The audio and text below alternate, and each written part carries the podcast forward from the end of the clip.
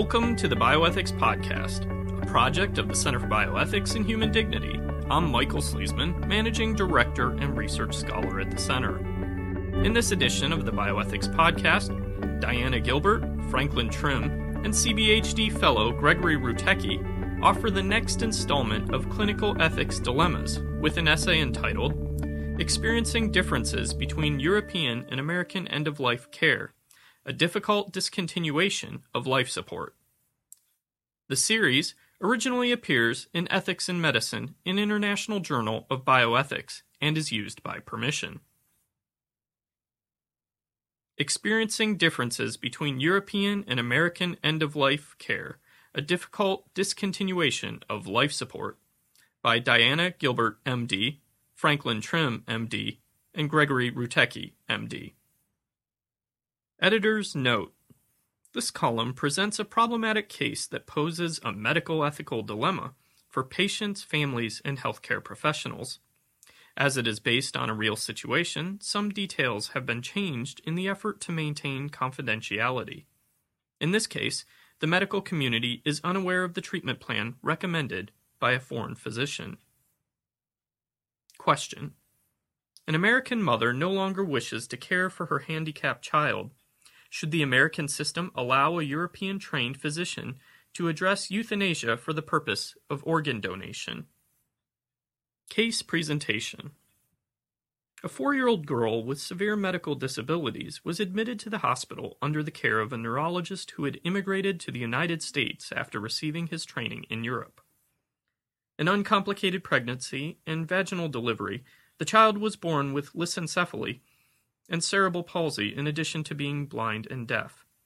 Her neurological deficits were severe, and she required the placement of a ventricular peritoneal shunt.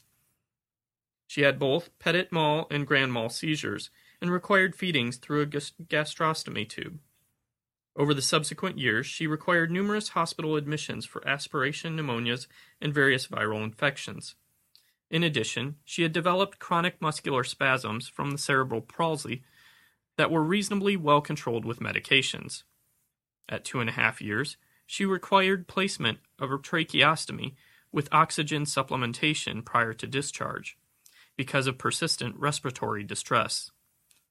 The child's mother, having expected that the tracheostomy and oxygen would have helped the child more, was now disappointed that the respiratory condition appeared unlikely to improve. During the prior four years, the girl's single mother had received substantial home care services. The week prior to this admission, these services were withdrawn because of lack of continued external funding. The mother was distraught, as she had no other caregiver support. As home services were ending, the patient's mother petitioned a particular neurologist for assistance in the withdrawal of life sustaining care from her daughter.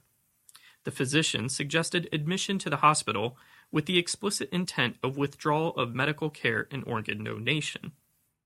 Subsequently, he proceeded to provide the mother with handwritten orders for his recommendation of medical treatment. An admission was planned for the day that he was scheduled to return from a previously planned trip to Europe. On admission to the hospital, a medical pediatric resident examined the patient and obtained the pertinent medical history from the child's mother. The resident, who had cared for the child during prior hospital admissions, found nothing by history or physical examination that was substantially different from prior exams. In particular, the neurological exam revealed the same global deficits as previously noted, and the child did not appear to be in any pain. The resident's examination did not reveal any new acute medical process or any deterioration in the ongoing chronic medical condition. During the admission process, the child's mother presented the orders from the neurologist to the medical resident. The resident had serious reservations about the content of the medical orders and attempted to call the neurologist. When the admitting attending physician could not be reached, the resident subsequently contacted the pediatric residency program director and an ethics consultation was requested. Denouement as the physical condition of the child was essentially the same as during prior hospitalizations, the child was provided with comfort care, and there was no clinical deterioration in the child's condition. When the attending neurologist returned, he initially scolded the resident for not following his orders. However, after subsequent conversations with another pediatric attending physician, he acknowledged that he had not fully understood the quote, living donor protocol, and he concurred that the patient did not meet such criteria. The child's mother informed the neurologist that she did not want to take her child home, and they met privately. Subsequently, the physician prescribed a single fentanyl patch for pain and then discharged the child to terminal home care. The dose exceeded the routinely re- recommended dose for pain, but was in the upper limits of the acceptable dosing range when taken into account the prior use of narcotic medications in the patient. The child died at home 48 hours later with only her mother present. There was no autopsy or drug screening. The child was cremated immediately.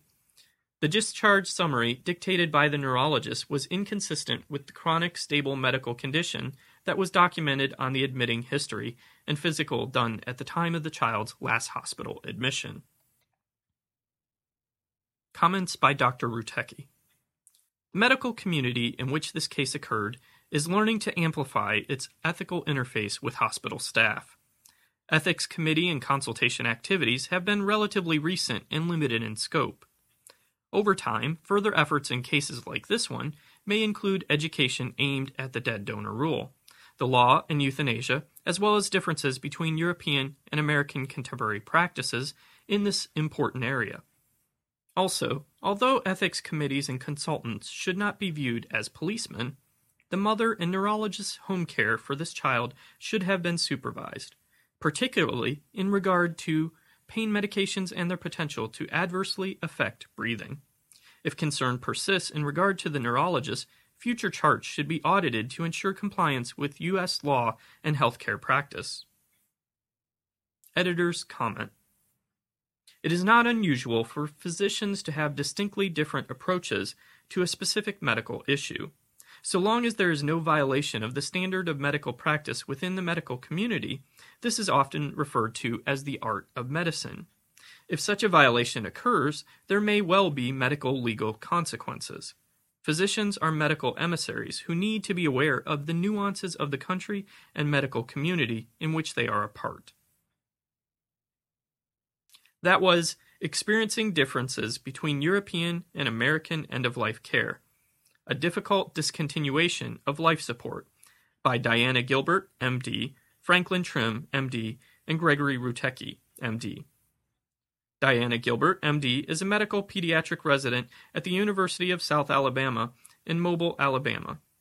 Franklin Trimm, MD, is professor and chair of pediatrics at the University of South Alabama in Mobile, Alabama.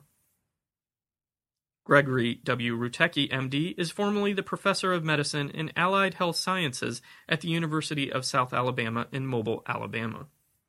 This essay originally appeared in Ethics in Medicine, an International Journal of Bioethics, Volume 28, Issue 2, Summer 2012, and is used with permission. A print version of this article with references is available on our website at www.cbhd.org. The Bioethics Podcast is a project of the Center for Bioethics and Human Dignity. Copyright 2014, all rights reserved. The Center for Bioethics and Human Dignity is a Christian bioethics research center at Trinity International University, exploring the nexus of biomedicine, biotechnology, and our common humanity. Our website, cbhd.org, has a wealth of materials on a wide range of bioethical issues. For more information about the Center and to support the work of the Center and projects like this podcast, please visit our website at cbhd.org. My name is Michael Sleasman, and I'm the Managing Director and Research Scholar of the Center. Thank you for listening to the Bioethics Podcast.